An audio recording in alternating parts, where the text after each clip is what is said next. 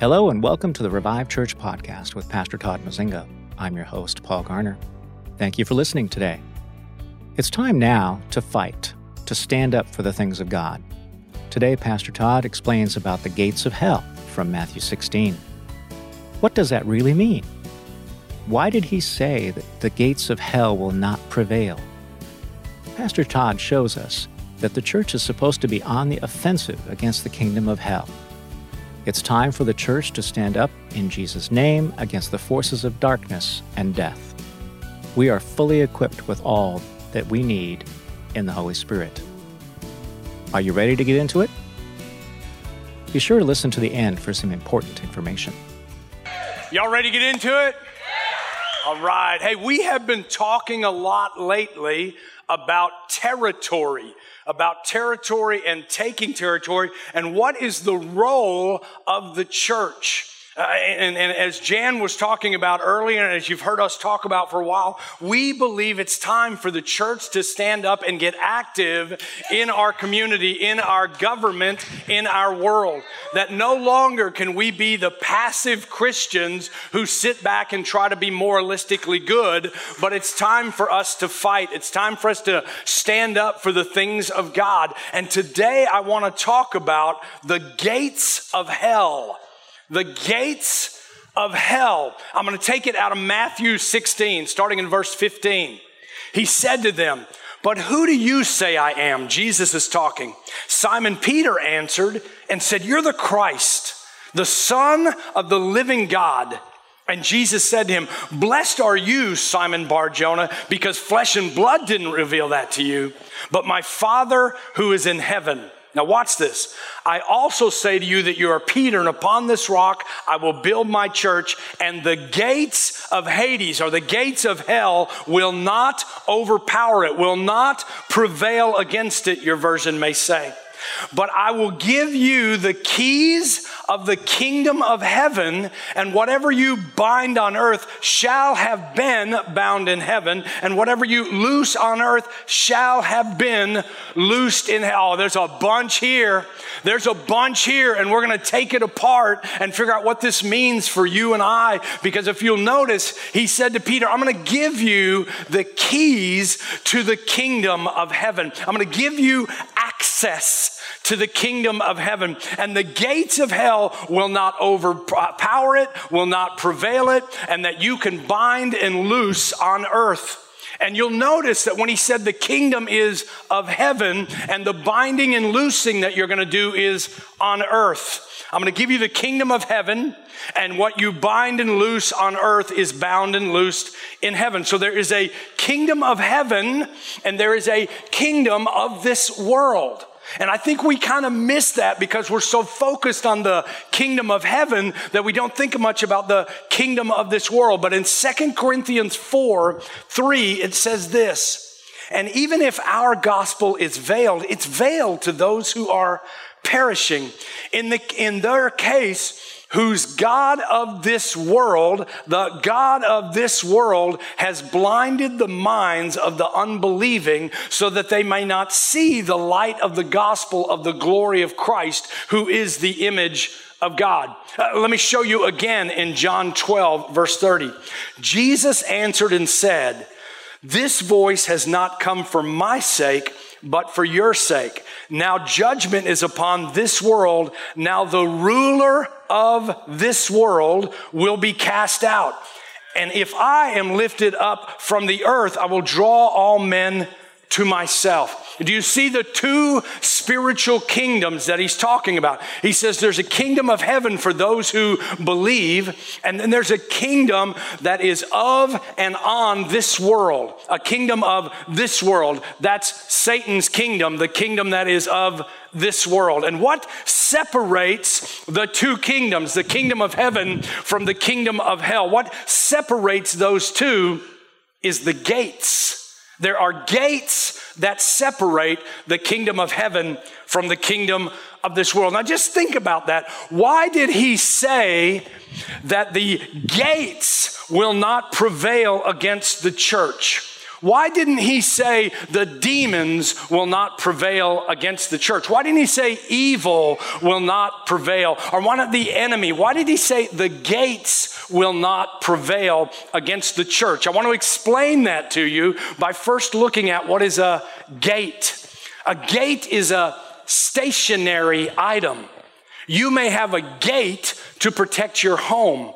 Uh, you go to Disney World, and guess what? You have to go through the gates to get into it.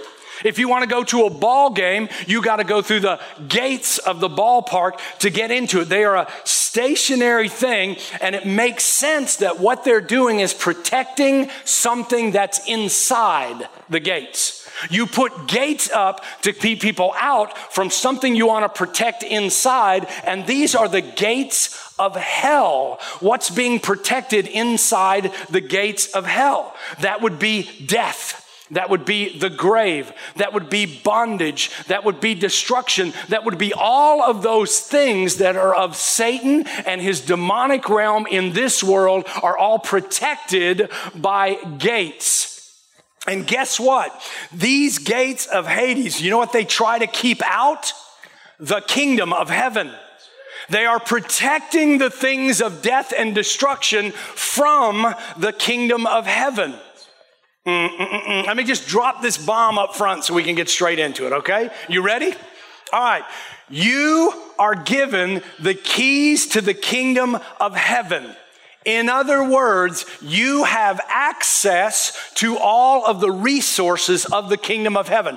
If I have the keys to the gate of heaven, it means I can enter in at my will. I can go in. I have access through the keys given to me. There is also a kingdom of this world, and guess what? It has gates. And if those gates cannot hold up, they cannot overpower, they cannot prevail against the church, then guess what that means for the church? Church, we're on the offensive.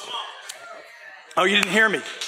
There are gates protecting bondage and death and destruction. And Jesus is saying those gates cannot prevail or overpower the church. What does that mean? That the church is supposed to come against those gates.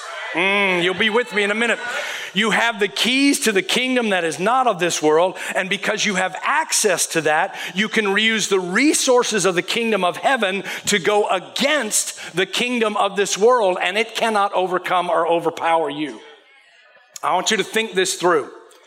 What did Jesus tell them after he was crucified? In Revelation 1 17 and 18, we hear this. John sees this. When I saw him, I fell at his feet like a dead man, and he placed his right hand on me and said, Do not be afraid. I'm the first and the last. I'm the living one. Who are we talking about? Jesus. Always say Jesus. Who are we talking about? Jesus. Good.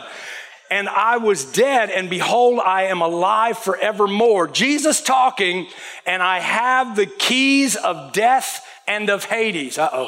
Uh oh Uh oh, he's saying, I will give to my disciples the kingdom of heaven. And by the way, I have the kingdom, the keys to the gates of hell and death. Mm-mm-mm-mm. You have the keys to the kingdom of heaven, and you have access to the keys of death and Hades. And how can hell prevail against you if you have access to everything in the kingdom of heaven and you have access to the gates of hell through Jesus? I'm going to change somebody's life this morning. It said, whatever is bound in heaven can be bound here in the kingdom of hell. You remember I said there was a kingdom of heaven where things are bound, and now you can bind them on earth. Stay with me. Whatever is loosed in heaven can now be loosed in the kingdom of hell. Why? Because you have the keys of the kingdom of heaven, and that includes access to the keys of the kingdom of hell. And because you have access to all of the resources of heaven, the gates of the kingdom of hell cannot stop you from entering in and defeating it. This phrase, overpower or prevail. The gates of hell will not overpower or prevail. In the Greek, that's kotoschool. Kotoschool. What does kotoschool mean? It means to be superior in strength. And for something to show a superiority in strength, something has to come against it to challenge its strength. Are you with me? So there must be pressure against the gates of hell so that we will know they will fail.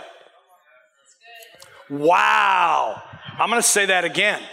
There must be pressure against the gates of hell so that we learn that they will not prevail and they will not overpower our pressure. Are you with me?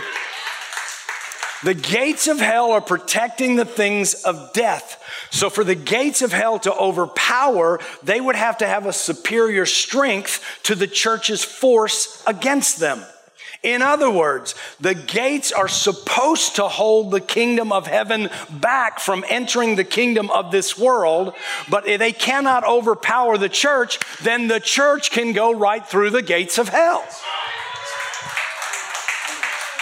Man, some of you are worried. You're thinking, where is he going with this? I'm trying to help you understand what authority Christ has given you in this world. He's talking about binding things in this world where the ruler of this world has a kingdom, but the gates of that kingdom are not secure because they cannot overcome or prevail against our aggression. You see this same conversation about gates in the Old Testament. Ah, I'm going to show this to you because that's always a physical picture of what's going on in the spiritual. God says this to Abraham in Genesis 22. By myself I have sworn, declares the Lord, because you have done this thing and not withheld your son, your only son. Indeed, I will greatly bless you. I will greatly multiply your seed as the stars of the heavens and as the sand which is on the seashore. Now watch. And your seed, the seed of Abraham, of which we are grafted into, shall possess the gate of their enemies. He's telling Abraham that the seed of Abraham will possess the gates of the enemy. If you possess the gate of the enemy, you can come and go in his territory as you wish.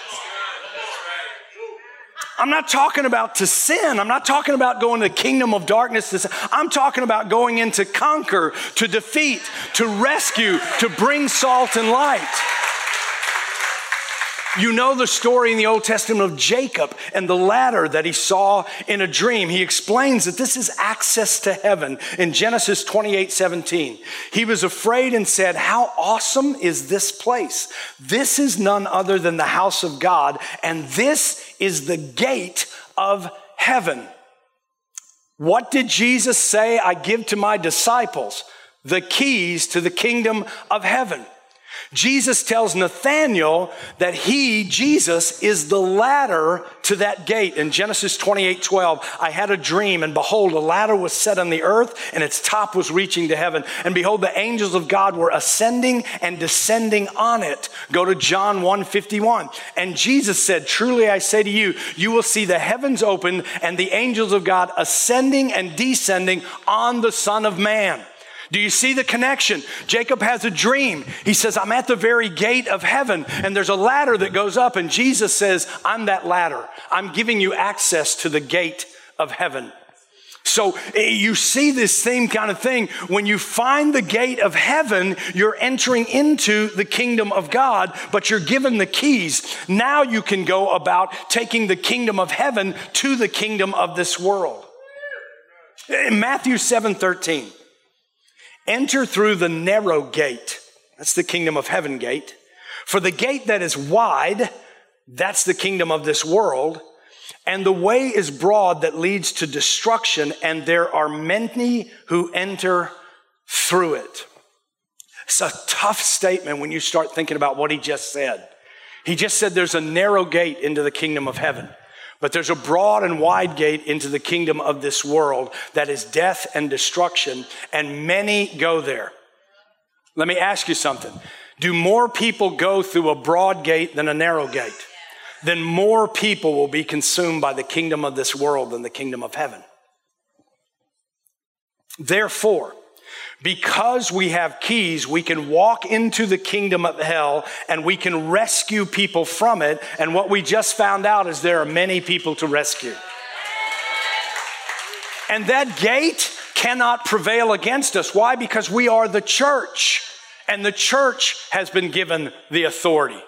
I want to show you an example of how he plays this out as a picture in New Testament scripture. You're going to see the process of going into the gates of hell, going and rescuing someone out and bringing them into the kingdom of heaven. It's in um, Luke, I'm sorry, Acts 5 18 through 20. The apostles are in jail in verse 18. They laid hands on the apostles and they put them in a public jail. Who? The enemy grabbed the apostles and put them in jail. But during the night, an angel of the Lord opened the gates of the prison and taking them out. Oh, I don't know if you're seeing this. You could replace taking them out with loosing them. Loosing them, he said, go stand and speak to the people in the temple the whole message of this life. I don't know if you just saw it, but the kingdom angel walked straight into a place of bondage, opened the gates, and rescued the apostles from the enemy. This is a picture this is a picture for you and I to grab what we're doing in the kingdom of heaven while we're in this world. I don't know if you see it, but the pressure has to be applied to the gates before they will submit to the greater power of the church. How do we do that? We bind and loose. We bind and loose, but we bind and loose what we have access to that's already bound and loosed. A lot of confusion about this scripture. Here's where I think we go. We know what's of God and what's not of God. And we have access to the keys to the kingdom of heaven. And it says the things there are bound that we can now bind on this earth. Let me ask you, are there any demons in heaven? No, then they can be bound on this earth. Is there joy and rejoicing in heaven? Then it can be loosed on this earth. Whatever is bound shall have been bound in heaven. Whatever you loose shall have been loosed in the heavens. What are those kind of things we're binding and loosing? I go back simple, really simple to Galatians 5. Galatians 5 16. But I say to you, walk by the Spirit, and you won't carry out the desires of the flesh. For the flesh sets its desire against the spirit, and the spirit against the flesh, for they're in opposition to one another, so that you may not do the things you please. I talked about this a couple weeks ago. But if you're led by the spirit, you're not under the law. Now, the deeds of the flesh, he said, don't walk by the flesh. Here's the deeds of the flesh immorality. Oh, uh, I'm asking you, in the kingdom of this world, is there any immorality? Come on. Is there any immorality that needs to be bound because immorality is bound in heaven? Impurity, sensuality. My word, I would not let your kids listen to the music folks of today. Word, idolatry, sorcery, enmities, strife, jealousy, outburst of anger, disputes, dissensions, factions, envying, drunkenness, carousing, and things like these, of which I forewarn you, just as I forewarned you, that those who practice such things will not inherit the kingdom of God. What is he describing? Our world, the kingdom of this world. We're in the kingdom of heaven, but we're surrounded by the kingdom of this world who presents all of these things as good, as normal, as what we should desire, as what we see on TV, as what we hear in the radio, as what we should consider acceptable. And if we were Christians and if we were believers, we would just tolerate anybody doing what anybody wants to do.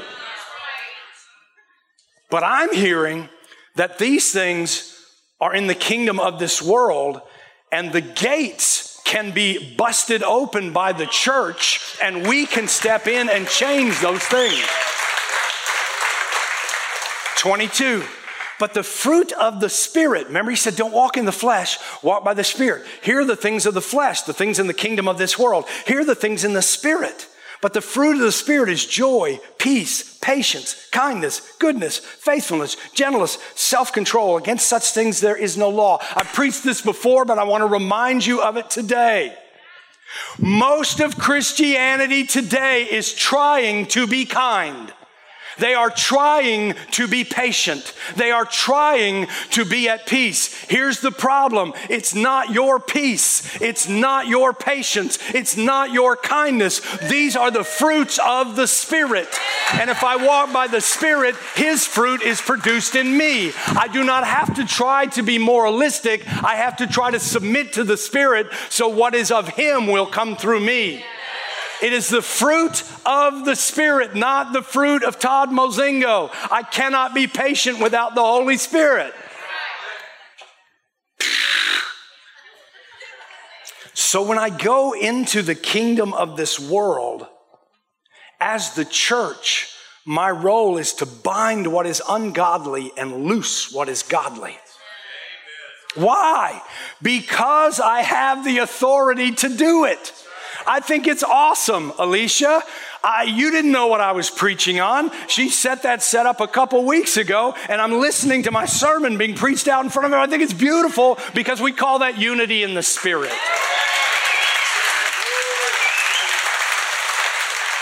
Luke 10, Jesus speaking. Behold, I have given you authority to tread on serpents and scorpions. Those are not rat snakes and bugs. Go to Revelation, look at it. Who is the serpent? Satan. I'm sorry, this is the one time we don't say Jesus. Satan. The scorpions are his demons. They're loosed in the last days.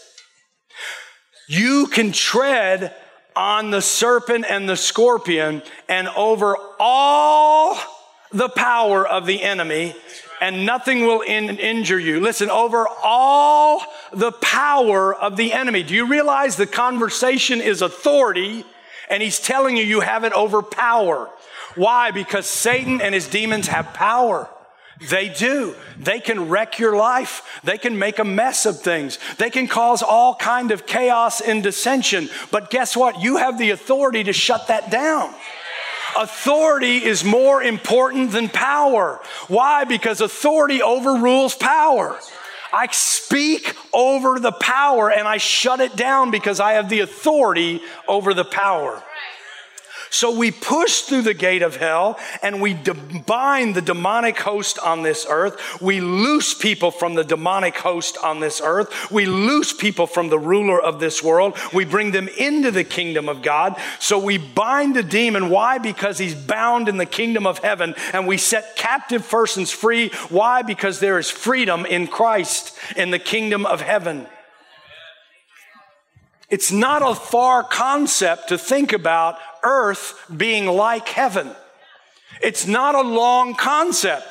Jesus tells us to pray this way. Pray them this way. Jesus telling you, this is how I want you to pray. They ask him, how should we pray? He said, this is how I want you to pray. Our Father who's in heaven, hallowed be your name. Give recognition first. Your kingdom come, your will be done on earth as it is in heaven. What is he saying? Would you please pray that the way it is in heaven under God's will, it would be that way on earth? This is what he's calling us to do is bring heaven to earth, to bind the things that are on earth that are not in heaven, to loose the things on earth that are loosed in heaven. Why do we not do this? As church, as people, as Christians, as believers, why do we not see this? Why do we see the enemy taking so much territory? in our country right now, the enemy taking so much territory. Why? Because the church is not trying to prevail against the gates. The church is not going into the kingdom of this world and saying, uh uh-uh, uh, we are not having that. We're going to put this in instead. We don't want to put up with that kind of immorality. We don't put up with those kind of decisions. We're going to step in and say, devil, you're shut down. We're going to loose the things of the kingdom of heaven. Why? Number one, number one reason I don't think the church does today. Because we don't know that the kingdom of God is here. I'm just going to be honest with you. Bad doctrine has taught us that we're waiting for a future heaven. Bad doctrine has taught us that we need to be good people until He comes and rescues that we need to be long suffering and waited out until He comes to get us. Ah.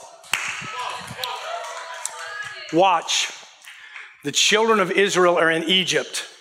They are in bondage in Egypt. They are enslaved in Egypt.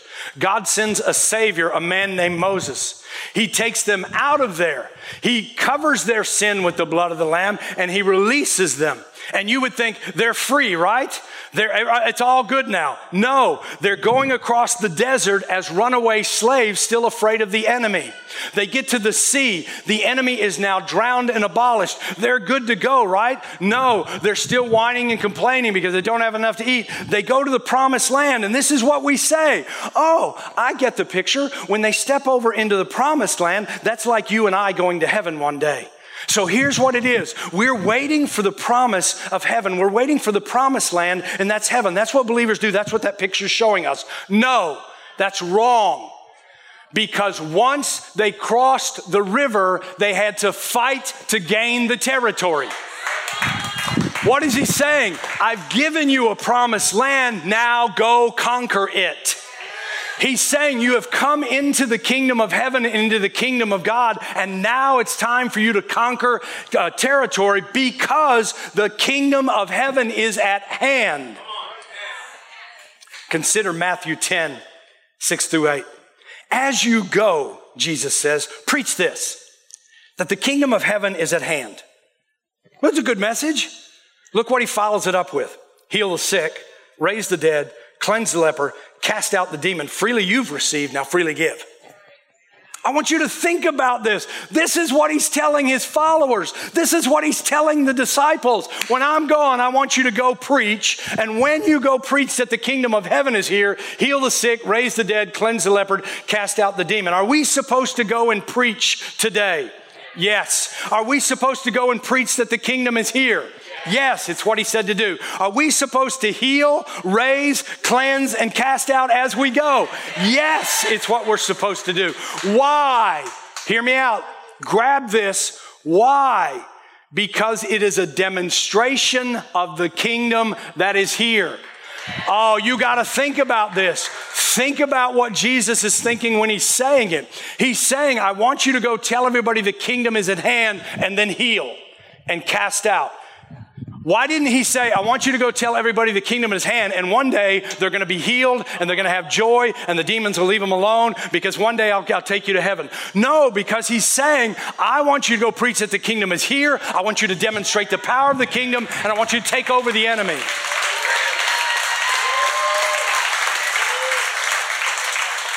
It's not a future kingdom. Listen, we stepped over when you came to know Christ into the promised land, into the kingdom of God. Now you got to take that enemy out. And guess what? His gates can't prevail against your force. Number two, second reason I don't think the church stands up and goes against the kingdom of this world. We don't know our authority. We don't know our authority. Matthew 28 18. Jesus came up and spoke to them, saying, All authority has been given to me. Let me ask you a question. If all authority is given to Jesus, who else has authority? Nobody. Nobody.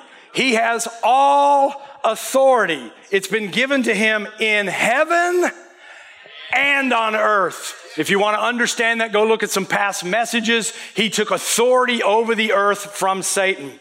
Therefore, Therefore, therefore, because all authority is given to me in heaven and earth, therefore, you go and make disciples of all nations, baptizing them in the name of the Father, the Son, and the Holy Spirit, teaching them to observe all that I commanded you. I don't know if you're seeing this, but he's talking to his disciples. He says, I have all authority now. Therefore, you can go and make disciples. And I want you to teach them what I taught you. What did he teach them? Go cleanse the leper, raise the dead, heal the sick, cast out the demon. That's what he commanded them to do. And he's saying, when you go teach the kingdom, you teach them to do that. Behold, I've given you authority to tread on the serpents and the scorpion, all the power of the enemy, over all the power of the enemy. I have all authority, so you are over all the power of the enemy. Number three, why is the church not standing up and going against the kingdom of this world? Because we're deceived by the enemy because we're deceived by the enemy. Would it come as a shock to anybody that the enemy would not want us to understand authority? Would it come as any shock to anybody that the enemy would not want us to work in our authority? I want you to think this through in your own home. If you had an enemy and that enemy had keys to your house, do you want them to believe that those keys still work? No. If there, you had an enemy and that enemy had a power to blow your front door down, would you want them to believe that they had the power to do that? No. If your enemy could come into your house and set up everything to their liking, do you want them to know that you can't stop them? No, this is what the enemy is doing to the believer today. See, you don't have that authority. You're not Jesus. You can't do that stuff. You can't come against me. I've got so much power. I'll make your life a mess. You come on, I'll make your life a mess. Because we don't understand the authority that we have. Satan is a deceiver. Listen, this is why I said last week that I believe one of the major jobs of the Holy Spirit is to convict the church of its righteousness. You have right standing with God, therefore, access to the things of the kingdom of heaven. I'm going to take you there. Uh, we've covered this before, but you need to hear it again. John 16. Jesus is meeting with his disciples. He's telling them, I must leave and go sit at the right hand of the Father, but I'm sending you the helper. 16, 8. And when he comes, he will convict the world. That's everybody concerning these three things sin, righteousness, and judgment. Here's where we miss it, church. Concerning sin, wait a minute. He said, I'm gonna, the Holy Spirit's gonna come and he's convicting of these three things. But then he stops and says, let's look at them one at a time. Concerning sin, because they do not believe in me. If Jesus is sitting with a group of people, does he look at them and said, they do not believe in me? No, these are his disciples he's talking to. He says, they do not believe in me. Those in the world who do not believe in me, they need to be convicted concerning their sin. Why? Because it's separating from God. Why? Because they need redemption. Why? Because they need what Christ did on the cross to reconcile them. Then he goes on and says, concerning righteousness, okay, we talked about sin. Sin is for those who don't believe. It's they, not you you, but look at righteousness. Concerning righteousness, because I go to the Father and you no longer see me. Now he's talking to the people who are in front of him, not they. He says, I'm going to go to the Father and you're not going to see me anymore. Therefore, you need to be convicted that you are righteous. Why? Because if I'm not convicted of my righteousness, doubt creeps in, deception creeps in, timidity creeps in. I'm not sure I'm right with God. God, are you okay with me? God, did you really give me authority? God, can I really work in the things that you've given me to do? I'm really not sure. I need conviction that I am righteous before God. You have to be convicted of your righteousness because Jesus is no longer here. Therefore, the Holy Spirit convicts you that you can walk in God's favor. Christians, stop. Stop talking about why is God mad at me? Stop talking about what did I do wrong? You have the favor and the righteousness of God on you. You are covered in a robe of righteousness. You are hidden in Christ. He wants you to know what you have available. You have right standing with God. You have authority in the kingdom of God. You can crash the gates of hell. That those gates cannot stand against our pressure, and we can bind the things of the enemy that need to be bound, and we can loose the things of heaven into this earth. The church has access to everything because it has the keys to the kingdom of heaven, and Jesus Christ has the keys to death and hell. Therefore, how could we be defeated? We've already won. We already have complete access. We have authority. We have the keys. We have the power. Church, church, where's the camera pointing out there? Church, listen to me. If we do not stand up as the church, it does not get better. It gets worse.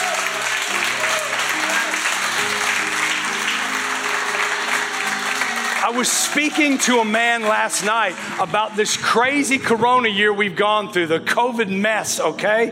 I'm telling you, I am proclaiming to the church and anyone who would hear me that the COVID thing is a dress rehearsal. The question is, will the church stand up? And I would have to sadly say, during COVID, the majority of the church did not stand up. And it's time for the church to stand up.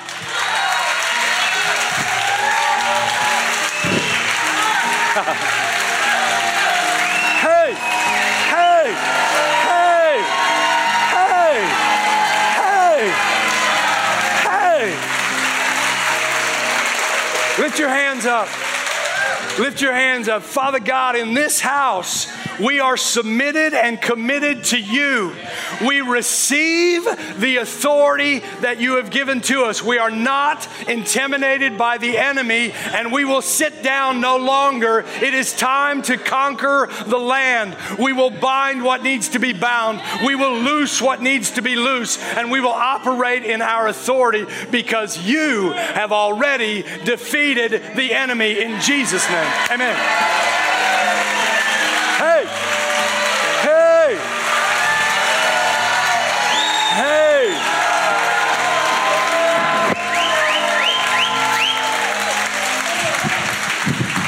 This is what I see. This, you, can stay, you remain standing. It's okay. You can stay standing. You can stay standing. I won't be long. I promise. This is what I see. I see an example coming out of Stuart, Florida. I see a church that stands up against the unrighteousness in this land. I see a church that gets involved in the government to bring godly values to government. I see a church where the sick get healed, the dead get raised, the captive gets set free, and the leper gets cleansed.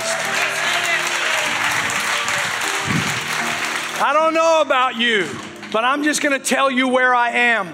I have grown up in all of those fundamental churches, okay? I've pastored some of them, and all I have found is being a good moralistic person is impossible without the Holy Spirit. But with the Holy Spirit, the church is empowered to do what it was called to do. Go back Go back and read, read, read when they went into the promised land. And God said, I've given you the territory. I'll tear the walls down of Jericho. You stay righteous and faithful to me, and I'll send them one at a time with fire and brimstone from heaven. I'll hold the sky in the, in the day so that you can continue to fight. We are fully equipped to do this, church. We just have to make the decision. It's our territory, it belongs to the kingdom of heaven, and we're not going to let the kingdom of hell have it anymore. Well, what did you think? Has God been speaking to you about any of these things? We would love to hear from you. You can email us at info at reviveusnow.com.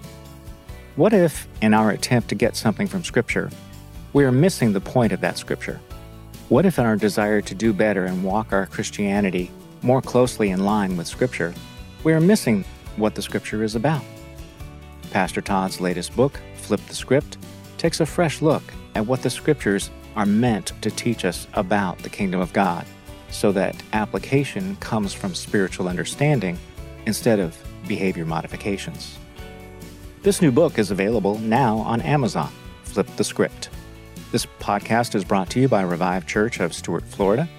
You can learn more about us at our website, reviveusnow.com. If you would like to support this ministry, go to our website, reviveusnow.com slash give. If you live in our area or are planning a visit to our area, we would love to have you join us. We are located at 8851 Southwest Old Kansas Avenue, Stuart, Florida. If you enjoyed this podcast, why not click to subscribe right here on the podcast site of your choice? That way you won't miss any of Pastor Todd's and Revive Church's future podcasts. Thank you for joining us.